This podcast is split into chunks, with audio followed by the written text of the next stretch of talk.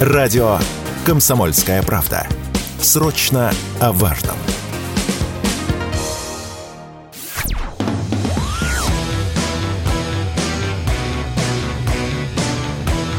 «Война и мир» – программа, которая останавливает войны и добивается мира во всем мире. Пламя страсти острого, острого, острейшего желания горел в глазах девушки. Девушка говорила, стонала, возьми меня, возьми, возьми, как Путин Украину, властно, грубо и жестко. Он пожал плечами и заехал ей по башке горшком с геранью. В отсутствие Надан Фридрихсон мы можем позволить себе немного такого простого сермяжного юмора на радио «Комсомольская правда». Я Дмитрий Делинский, а Дмитрий Гоблин-Пучков вместе с нами. А, Дмитрий Ильич, приветствую. Добрый вечер, здравствуйте. Ну, такие двое из ларца одинаковых старца, если вы смотрите трансляцию нашу в интернете. Э, Дмитрию Ильичу только очков не хватает для того, чтобы быть похожим на меня. А мне, ну, наверное, операцию придется делать. Ладно, не суть. Давайте удивляться. Э, сегодня Кремль официально подтвердил, что Путин встречался с Евгением Пригожиным после вагнеровского мятежа. Через пять дней после того, как все закончилось, 29 июня, не только сам Пригожин, но еще три десятка полевых командиров ЧВК «Вагнер». Э, об этом написала почему-то французская газета «Либерасьон», а потом этот факт подтвердил э, пресс-секретарь президента Дмитрий Песков. По его словам, встреча длилась три часа, и подробности ее неизвестны. Это буквальная цитата из Дмитрия Пескова. Эм, я не знаю, как к этому относиться. В этом мире вообще все возможно, абсолютно, да? Ну, не знаю. Ну, как надо относиться к военному мятежу? По-моему, резко отрицательно. Почему это происходит вот так, нам никто не объясняет. Это, это как-то, с моей точки зрения, не очень способствует миру внутри гражданского общества и никак не улучшает отношения между властью и так называемым народом. Вот это вот гробовое молчание, а потом сообщение каких-то французов, которые зачем-то подтверждают наши официальные лица. Это с одной стороны стороны. С другой стороны, ну, в моем разумении, как обывателя, если выбор стоит между полноценной такой кровавой гражданской войной и какими-то разговорами и принятием решений, которые гражданскую войну отменят на корню, ну, наверное, лучше все-таки договориться. Хотя, повторюсь, с точки зрения обывателя выглядит все это, мягко говоря, очень и очень странно. Ну, мы помним, лучше худой мир, чем... Эм, да. Да, вот интересно, мы можем предположить, о чем э, эти люди договаривались в Кремле? Это какие-то гарантии безопасности? Это э, последующее дальнейшее трудоустройство? Что это было? Я думаю, гражданам Российской Федерации объясняли, как дальше жить. Ни о каких договоренностях там и речи быть не может. Угу. Объясняли, что будет дальше. Ну, наверное, объяснили. Доходчиво, да? С тех пор э, ни слуху, ни духу. Вот. Только э, господин Лукашенко периодически вспоминает о том, что где-то в его полях э, строятся э, лагеря, полевые лагеря для э, беженцев из России, э, хорошо вооруженных беженцев из России ну, вряд ли их можно называть беженцами, граждане Российской Федерации, по всей видимости, в большинстве, так сказать, представлены. Там же тоже замечательный момент получился, когда заголосили украинские СМИ о том, что раньше они стояли, эта группа Вагнер стояла в сутках ходу до Киева, а теперь полсуток ходу до Киева с территории Беларуси. Это их очень сильно беспокоит. А Александр Григорьевич, я надеюсь, как и всех нас, очень сильно радует. А еще чисто географически. От границы с Белоруссией 30 километров до Вильнюса. А что у нас mm. в Вильнюсе в ближайшем будущем?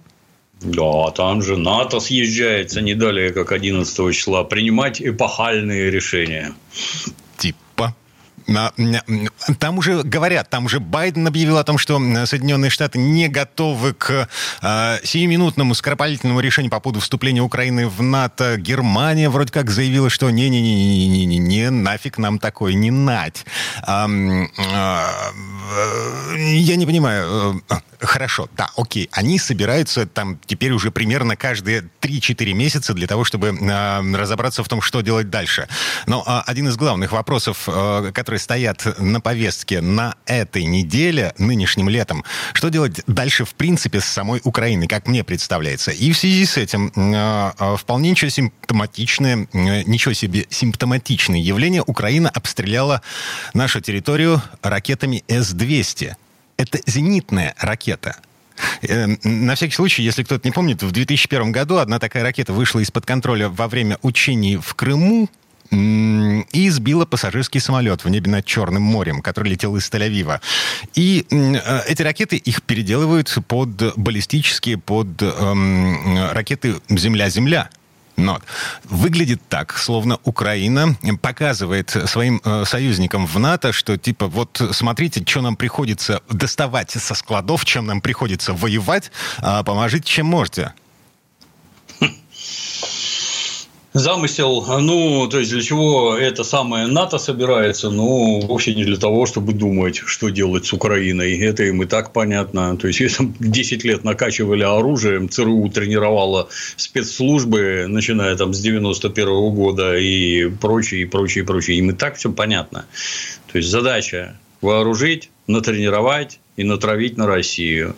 Что при этом происходит, их любой расклад устраивает. Конечно, хотелось бы, чтобы они порвали Россию на куски. Но если не порвут Россию на куски, они хотя бы втянут ее в вооруженный конфликт втянули. Вооруженный конфликт может закончиться победой, а может не победой. И то, и другое годится. Все равно Россия ослаблена, потому что вынуждена тратить силы, средства, финансы, человеческие жизни, самое главное, на то, чтобы угомонить эту нацистскую Украину. Не получается в прямых столкновениях, какая разница. Мы, они изо всех сил готовят ну, условных партизан, диверсантов, которые будут действовать в российском тылу.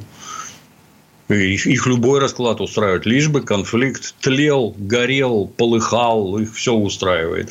Относительно приема Украины, ну, этим это для дурачков, мне так кажется. Это же как морковка перед ослом. Сейчас мы вас в НАТО возьмем. Mm.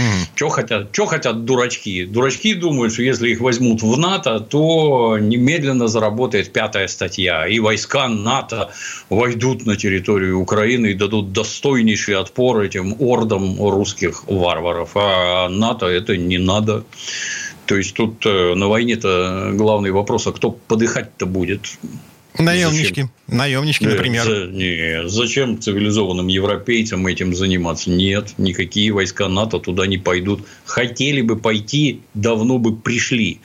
Я больше скажу, что для американского военного присутствия никакое вступление Украины в НАТО и не требовалось раньше, даже пока боевые действия не велись. Базы свои совершенно спокойно можно располагать на территории любой страны, не принимая ее в НАТО. Далее, ну, ну даже если примут, хорошо, они не хотят воевать не хотят. Они хотят воевать чужими руками. Да, поставим вооружение, да, поставим боеприпасы. Воевать нет. И поэтому, если там этот клоун Зеленский надеется на то, что сейчас его примут куда-то, да сейчас войска НАТО придут, нет, никто никуда не придет. Так и будут дальше снабжать оружием, а взять нет, не возьмут. Им это не надо просто. Так думаю. В этом контексте... Э, ну, ну так... а, пардон, еще чуть-чуть, да. да. А касательно ракет С-200, ну, что, всякая лыка в строку. Вот у них есть там точки У, есть это самые эти комплексы С-200, что такого. Самолет израильский они подбили по дурости своей, ну, потому что идиоты. Вот так вот получилось. Убили людей, и до сих пор отрицают, что это они нормальная такая страна, даже без всяких боевых действий. Вот, ну да, можно вот переделать ракеты, да, можно использовать их в качестве баллистических, да, кто, кто им может помешать. Используют они их, ну, исключая, что мало Хаймерсов поставили или там этих Storm Shadow недостаточно? Нет.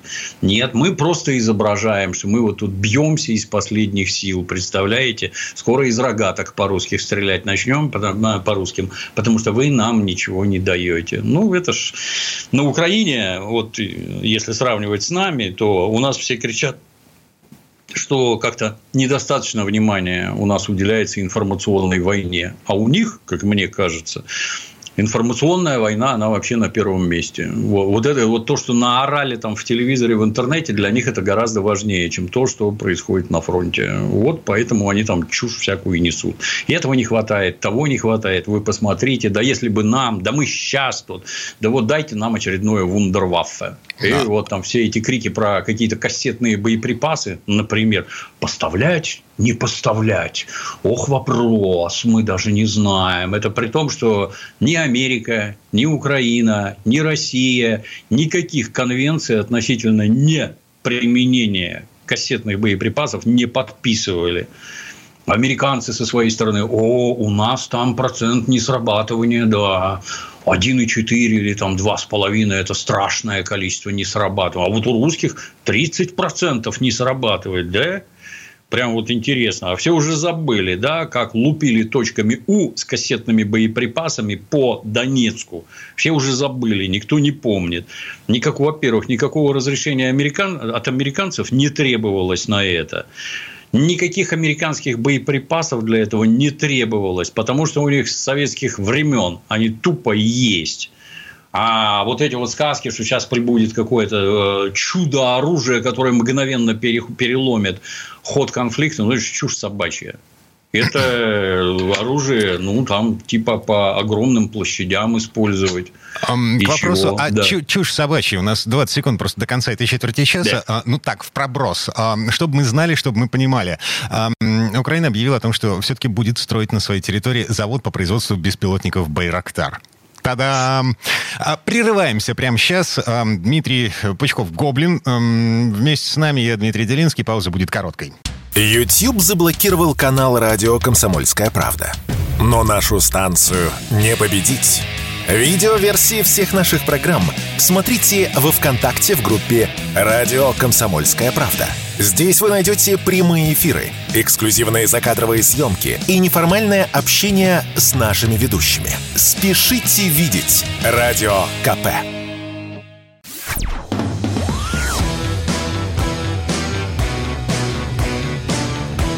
«Война и мир» – программа, которая останавливает войны и добивается мира во всем мире – а мы вернулись в студию радио «Комсомольская правда», э, в такую немножко э, разделенную студию. Я, Дмитрий Делинский, э, нахожусь в Петербурге в э, студии на Петроградке. А Дмитрий Юрьевич Пучков, Гоблин, господи, где-то в лесах под Петербургом. Вот, ну, неважно. В предыдущей четверти часа мы так немножко хмыкнули по поводу того, что Украина э, собирается строить завод по производству беспилотников «Байрактар». Э, мало. Мало беспилотников. Нужно да, больше беспилотников. Богу ну, беспилотников ну, нужно больше беспилотников. Это ж одно из предыдущих чудо-оружий. Вот, вот натурально чудо. Байрактары вот должны были переломить вообще ход военных событий и всех победить, безусловно. Это после того, как они во время боевых действий в Карабахе записывали отличных роликов, безусловно, азербайджанская сторона. Ролики отличные, высокотехнологичные, все красиво, это высокое разрешение, музыка, там какие-то орлы кричат, еще чего-то. Ну, ну и, естественно, армянскую сторону разносят безо всякой пощады. Слушайте, но это, Тут... это кинематографично. Да, это, это я шоу, говорю. шоу-бизнес. Да, в кино в кино все выглядит отлично. И вот боевые действия на Украине. Для меня загадка, в общем-то, почему армянская сторона не пользовала свое ПВО, для меня это загадка. И почему эти байрактары так безнаказанно там действовали? Ну, вот боевые действия на Украине. И как показали себя эти, байр... эти байрактары? А никак. Вообще никак. Они там просто не летают. А где летают, никакой погоды не делают. Ну и чего? Ну, постройте завод, да. Я, кстати, с интересом посмотрю, как пройдет строй. Там же не только Байрактар хочет, там еще и немецкий Рейн Металл подкрался чуть попозже. Сейчас мы танковый завод построим. Там 400 танков в год выпускать. Ну, интересно будет посмотреть, и как вы будете строить под ударами российской авиации, и как оно будет работать под дальнейшими ударами. Для меня загадка. Ну, чушь пропагандистская чушь. Повторюсь, что для них информационная война, она гораздо главнее настоящей. И вот для дурачков все вот эти вот заявки, сейчас у нас тут байрактары, роем просто взлетят и всех победят. Рейнметалл пришел, сейчас леопарды как помчаться. Видели ваши леопарды? Как там в художественном фильме «Освобождение» кричал майор Максимов, вон ваши танки горят. И сейчас горят точно так же. И гореть будут вместе со своим заводом. С чувством глубокого удовлетворения в голосе э, Дмитрий Гоблин-Пучков. Давайте еще одно заявление обсудим. А тут э, э, господин Зеленский. Я, конечно, понимаю, что заявление с той стороны нужно мало того, что делить на два, так еще и воспринимать их всерьез. Ну, наверное, все-таки не стоит. Тем не менее, э, господин Зеленский объявил о том, что президент США Джо Байден мог бы прекратить конфликт на Украине за пять минут. Пять минут. Но Зеленский считает, да, да, говорит, что Киев считает такой вариант неприемлемым. Так, так. Да, я цитирую. Если мы говорим о прекращении конфликта ценой Украины, о том, чтобы заставить нас отказаться от наших территорий, я думаю, что таким образом Байден мог бы закончить конфликт даже за пять минут. Но это неприемлемо. Та-дам. Ой, кто бы его слушал, эту дурацкую, бессмысленную петрушку, надетую на руку, кто бы его слушал? Там есть какая-то субъектность, что ли? Там есть какой-то суверенитет? Нет ничего абсолютно. Начиная с того, что э, там в этом их СБУ целый этаж занимают сотрудники ЦРУ, а сотрудники СБУ проходят обучение на территории США в ЦРУ. Они не самостоятельны, даже спецслужбы. И заканчивая тем, что этим самым Петрушкой Зеленским руководят прямо из Белого дома. Это неприемлемо. Кто тебя спрашивает? Кто ты такой вообще, чтобы твоим мнением интересовались? Как решат в США, так и будет. Причем решит не Байден, а некий этот нам ставший недавно известным Deep State, который руководит этим самым Байденом. А этот куда там? Неприемлемо для него. Господи. Слушаешь, просто диву даешься. На, на, в, в каком спектакле, при каком сценарии сценарии Петрушка начинает открывать рот и играть самостоятельную роль на сцене. Да, и объяснять кукловоду, стоящему внизу, что надо делать. Да. Молодец. А, не бывает такого, да? А, в сказках такое бывает. Ну, Я вот знаю. бывает на Украине, как угу. мы видим, да. Так, и по поводу саммита НАТО. Там же еще один вопрос. Судьба Швеции – финны уже, уже вот, а шведы, они так тихо, медленно, э, в общем, ползут в сторону Североатлантического альянса. Мы уже смирились с тем, что финские фейри, э, рыба, вот это все, ну, в общем, для нас в прошлом. Вот. Да. Туристические поездки на острова Финского залива, это, ну, такая теперь сложно сочиненная история. Значит, финны ужесточают в очередной раз правила пересечения границы. Для нас, питерских это э, боль, но с этой болью мы как-нибудь смиримся. Вот. Шведы в НАТО. Э, я не понимаю, как к этому относиться. Ну, как, отрицательно. Ничего хорошего в этом для нас нет. Чем ближе они стоят к нашим границам, тем хуже для нас. Тут другое видно. То есть, вся эта европейская политическая поросль, которая, так сказать, восходит, она вся проходит обучение на территории Соединенных Штатов. А после этого отправляется домой отправляя, отрабатывать политическую линию США. Все эти люди, все эти Меркели, Макроны, Шольцы и калибром пожиже, они все выполняют волю Соединенных Штатов. То есть, э, эти, которые большие, усиленно разваливают свои страны, все эти Шольцы, Макроны и Меркели, а которые поменьше, ну, проводят политическую волю США в мероприятиях поменьше. Например, голосуют за вступление в НАТО. Там же никто не выходит на улицы и не говорит, дорогие шведы, После этого шага на вас будет нацелено российское ядерное оружие. В вашей Швеции живет, если правильно помню, 11 миллионов человек. В Москве русской народу живет больше, чем во всей вашей Швеции. К вам прилетят российские ракеты с разделяющимися боеголовками. Никакое ваше ПВО ничего с ними сделать не сможет. Дорогие шведы, большая часть из вас сгорит в ядерном огне. Вы действительно этого хотите? Ну, вот такого никто не спрашивает. Нет, просто, просто вступаем в НАТО. Я напомню тем, кто живет давно, когда, например, США пытались поставить в Германии ракеты средней дальности под названием «Першинг». Там Миллионные манифестации были на территории ФРГ. Вон отсюда, вместе со своими ракетами. Вон, мы не хотим умирать за интересы США.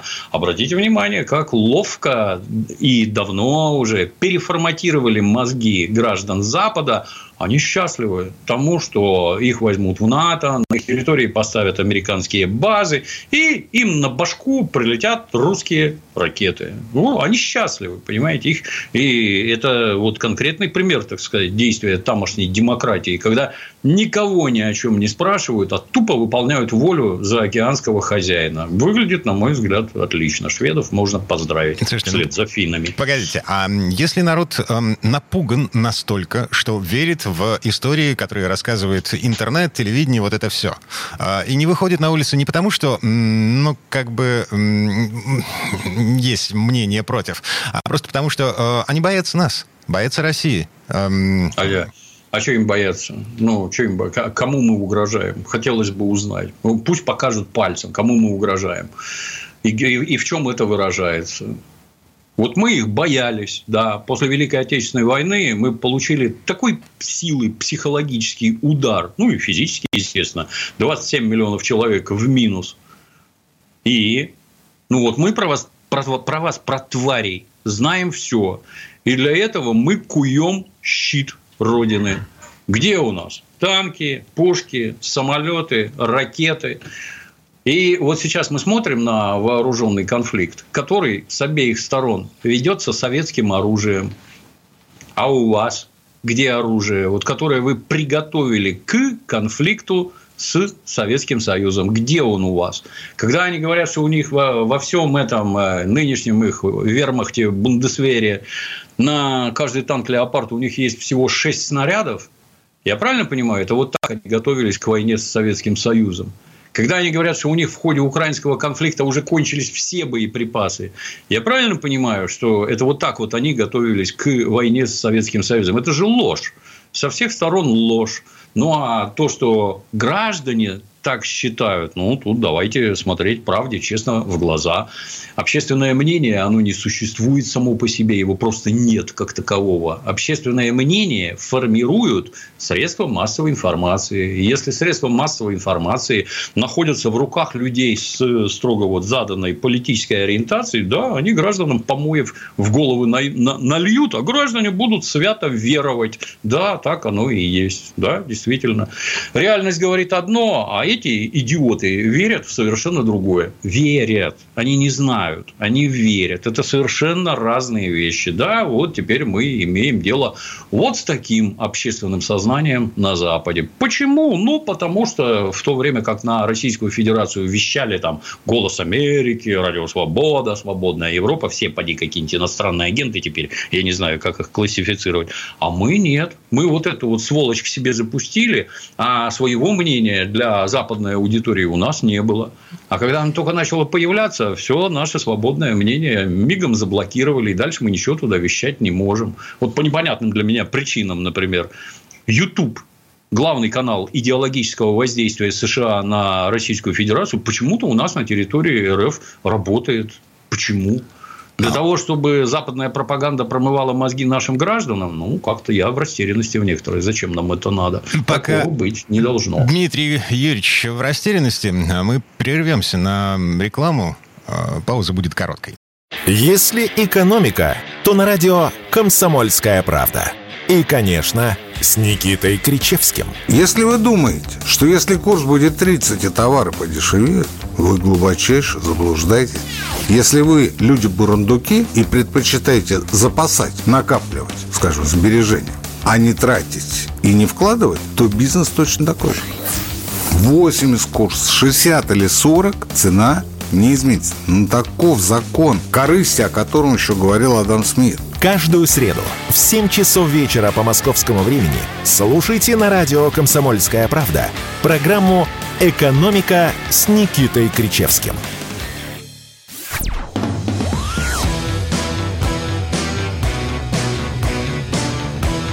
«Война и мир» – программа, которая останавливает войны и добивается мира во всем мире – а мы вернулись. Я Дмитрий Делинский, Дмитрий Пучков-Гоблин. Дмитрий Ильич на связи?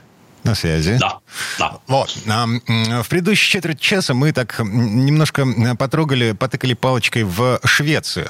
В связи с грядущим возможным вступлением Швеции в НАТО вслед за Финляндией. Но тут еще, как бы, еще одна параллель такая историческая напрашивается. Сегодня 10 июля Эм, ну вот прямо сейчас на календаре 10 число, и это День воинской славы в нашей стране. Это очередная годовщина Полтавской битвы.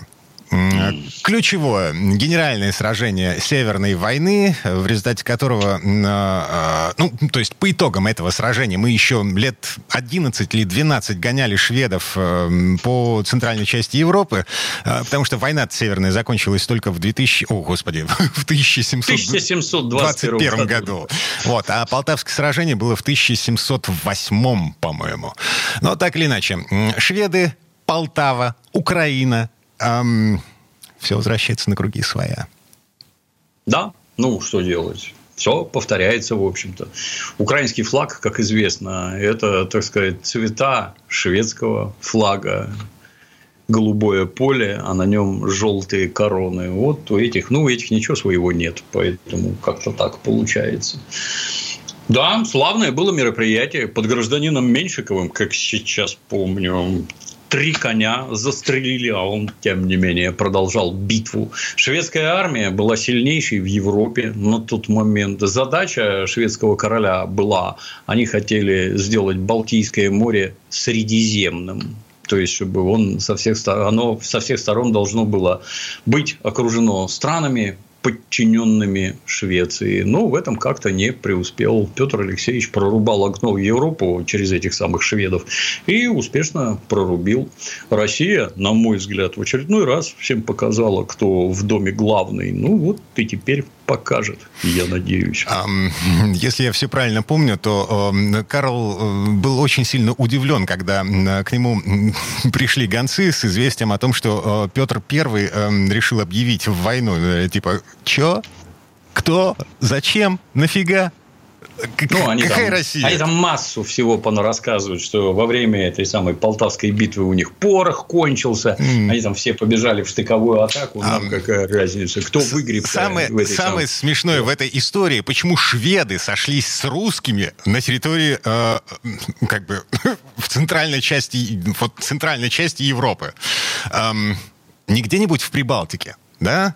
Ну, ну такие, такие амбиции, да. Угу. Ну, в следующий раз им повезло еще меньше, когда в каком-то, если правильно помню, в 1809 году, когда там казачьи разъезды, засланные гражданином Аракчеевым, запрыгали вокруг Стокгольма, а по льду Ботнического залива уже армия шла, так сказать, подбодрить их в очередной раз. Вот тогда они окончательно пришли в ум и дальше уже придерживались нейтралитета. Разумный подход, на мой взгляд. Вот. Что, что заставляет теперь внезапно передумать, ох, мы тут силу-то набрали, ох, тут НАТО за нами, ох, нас никто не тронет. Ну, я не знаю, там вот это, то, что на протяжении там всего советского периода, ну, на моей памяти продолжалось, как они там это слушали, как под водой селедка выпускает газы и рассказывали, что это какие-то русские подводные лодки кишмя кишат вокруг несчастной Швеции. Кишмя кишат. Просто вот проходу не продохнуть от них, угу. от русских подводных лодок. Оказалось, что они там никогда не плавали, а вы какую-то чушь несли.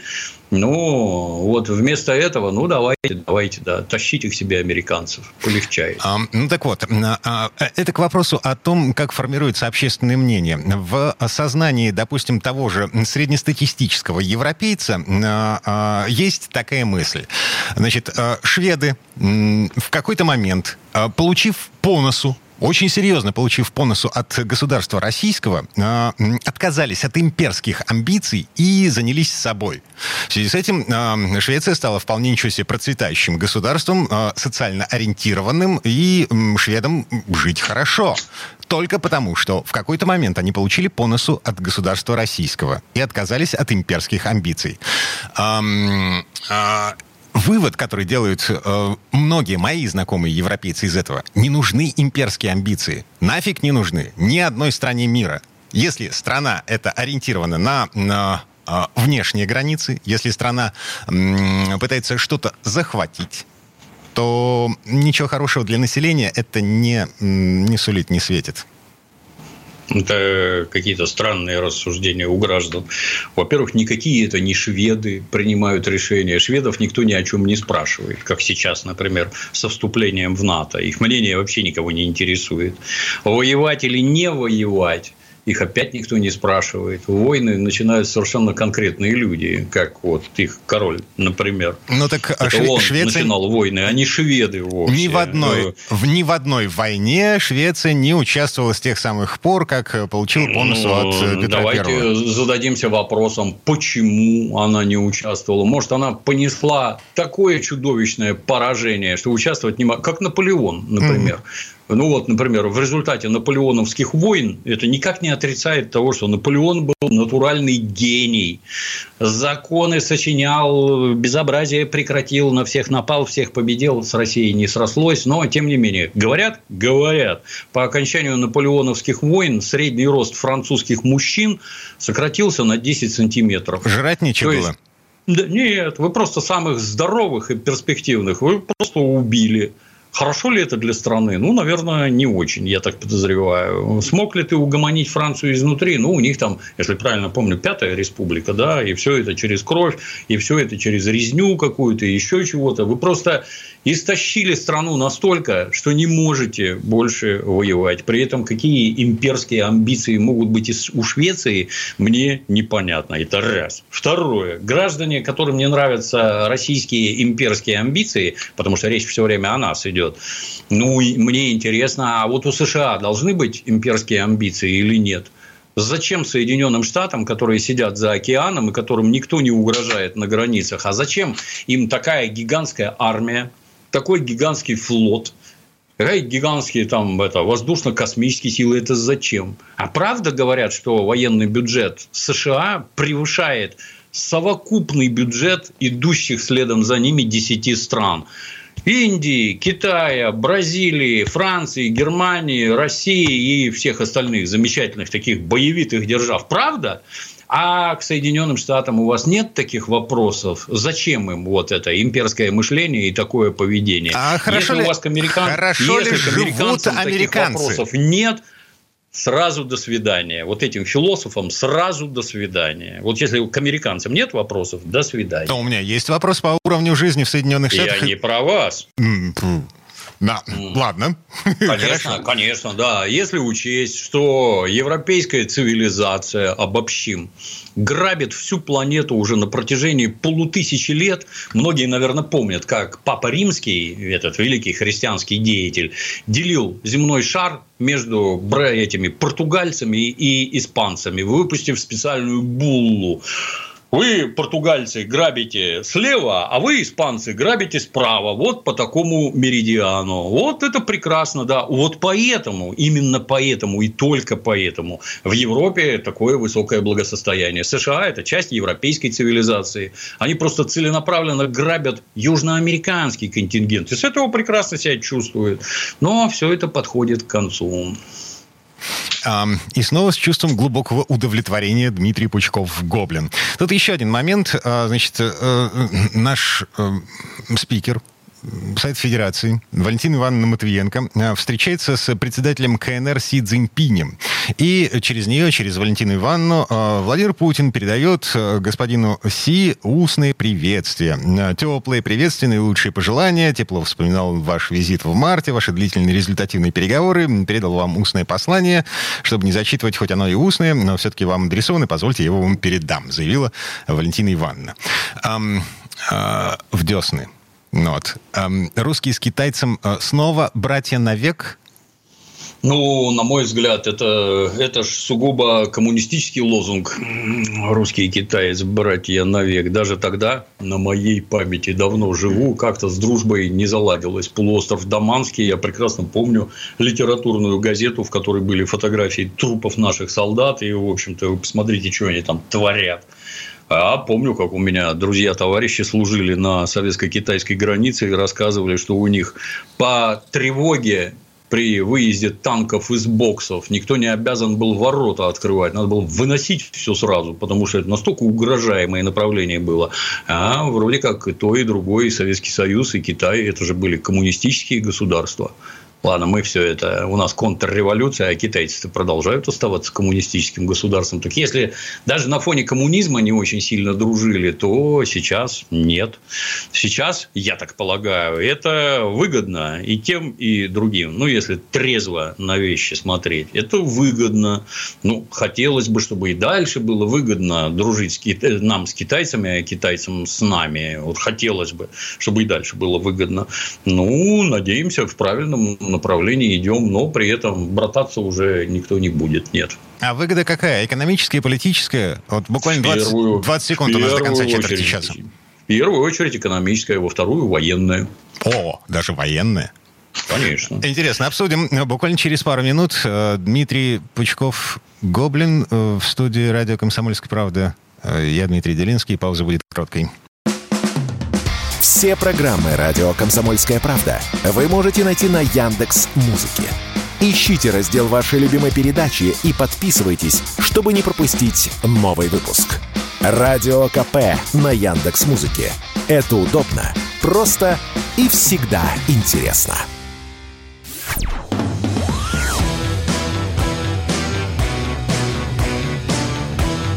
«Война и мир» – Программа, которая останавливает войны и добивается мира во всем мире. А мы вернулись. В предыдущей четверти часа э, я, я даже не знаю, как к этому относиться. Военная помощь со стороны Китая в России, со стороны в России. России. Нет, а, со стороны... нам, нам-то что помогать? Как там у нас на все есть ответ. У нас есть пулемет Максим, а у вас его нет. Так и тут наш пулемет Максим – это ядерное вооружение которое, и средства его доставки, которые нам оставили коммунистические предки. Погодите, а современные у войны... такого нет. Не... Вот Китай может с нами дружить на основании того, что мы Китаю в самую трудную минуту, вот мы Китаю возьмем и предоставим наш ядерный зонтик. И вот это вот дружба по части вооружений, да, и прекрасно сложится. Прекрасно просто. Если мне не изменяет память, у Соединенных Штатов были претензии, вполне еще себе обоснованные к тому, что наши вооруженные силы э, сейчас применяют китайские беспилотники в э, зоне э, специальной военной операции. Э, поставленные по параллельному импорту, значит, купленные частными лицами, переделанные, перешитые, но так или иначе это все китайского производства. И типа, ай-яй-яй, как так можно? Китай, одумайся, что творишь, а то мы тут придем и вооружим Тайвань. Мне такой вопрос о том, как Китай военно помогает нашей стране. Нет? Никак. Никак. Официально никак не помогает и помогать не будет. Ну, пример я помню. При советской власти мой папа, например, служил в Северной Корее военным советником. А папа моего соседа ввалил стратегические бомбардировщики Б-29 успешно, американские. При этом Советский Союз военной помощи официально Корее не оказывал. И как там эти любят шутить? Их там нет. Вот и тогда было, их там нет. Сбил Ничего. меня а, вьетнамский летчик Лисицин. Да, да, да, да, да, да. Нормально живем, и ничего не изменится. Он, может, и поставляет Китай какие-то снаряды, я не знаю. А тут э, напрашивается исконный русский вопрос. Ты кто такой? чтобы нам чего-то диктовать. Ты кто такой, этот самый США?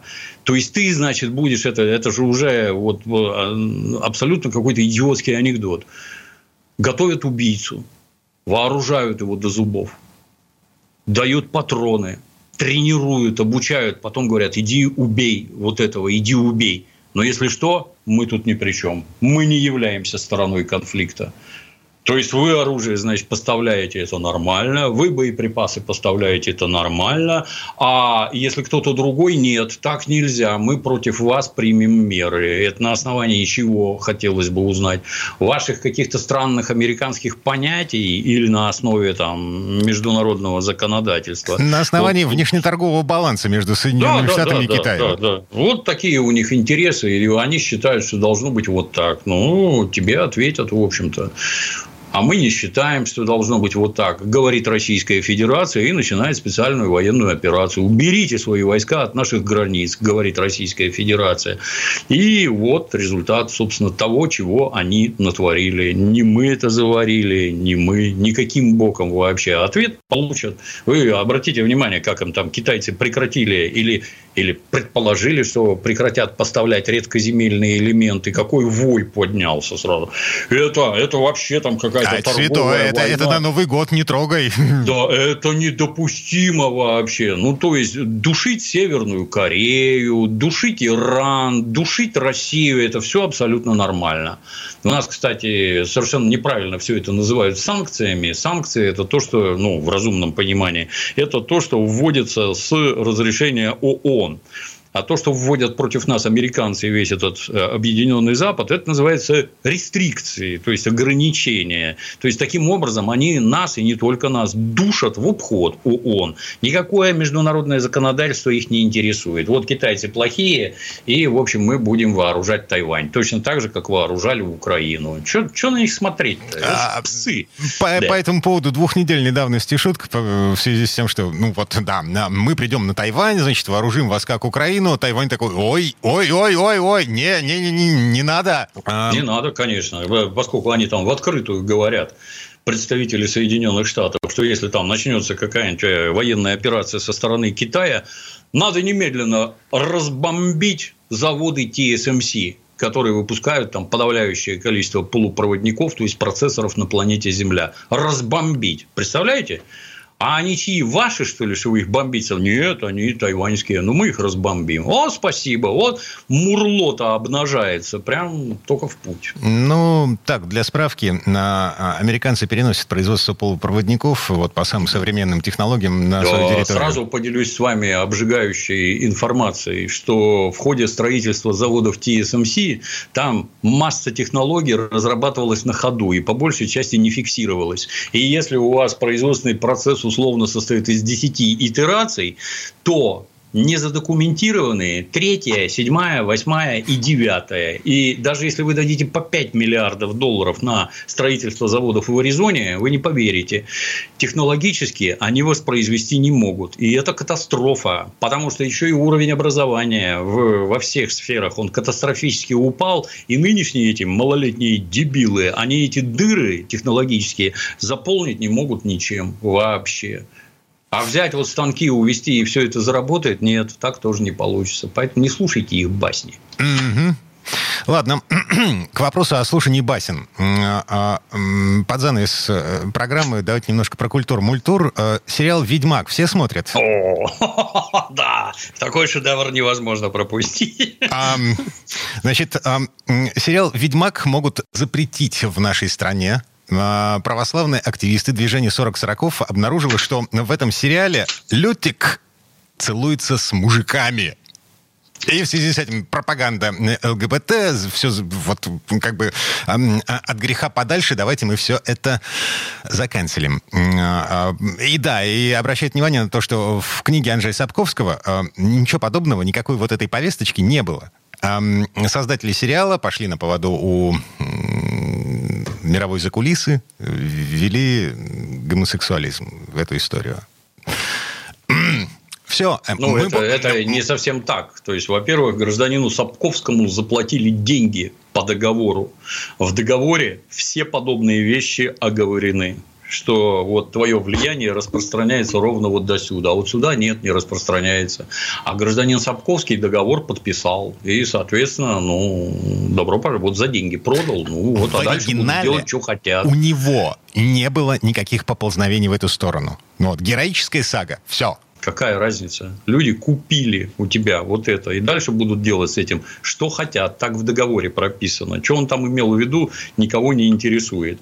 То есть, если с точки зрения зрителя, ну, с моей точки зрения, это европейское фэнтези книжки гражданина Сапковского. Европейское фэнтези. Там нет индусов, малайцев, чернокожих, их там нет просто. В средневековой Европе их не было.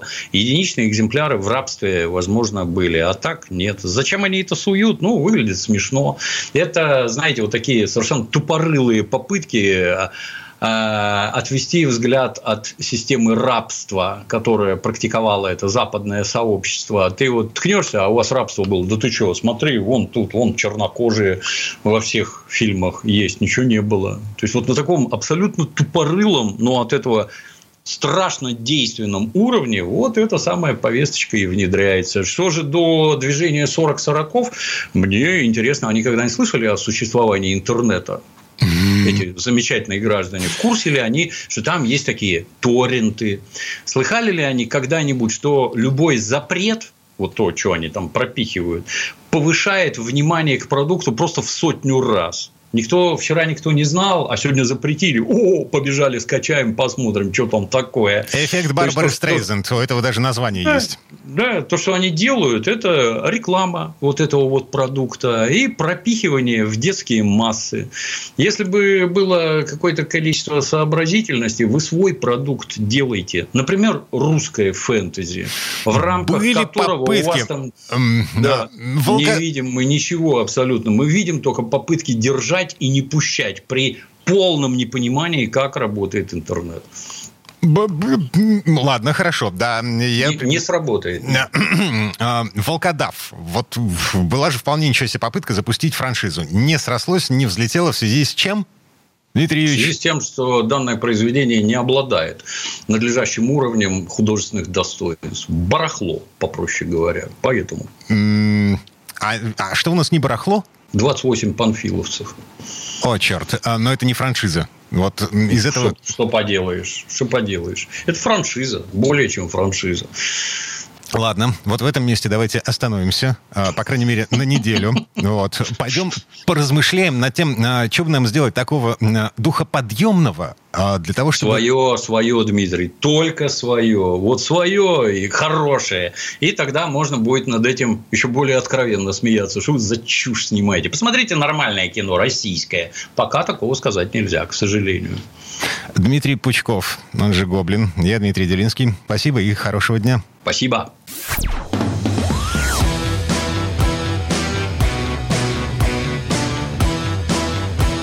«Война и мир».